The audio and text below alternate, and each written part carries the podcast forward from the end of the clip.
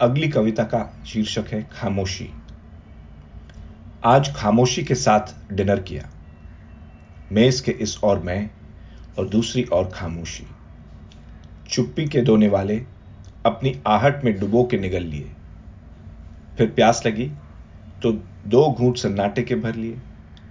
अब मन किया, तुम्हारी याद में दो कश लगा लूँ। ये ख्याल आते ही खामोशी जल के रूट गई।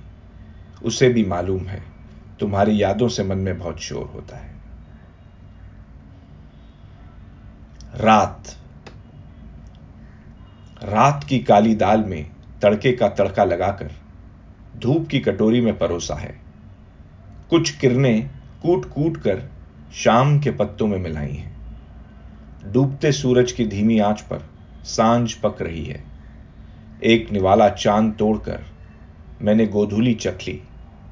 धीरे धीरे चाँद की पूरी रोटी निकल गया। अब बस हाथ काली रात से सने हुए हैं। रात।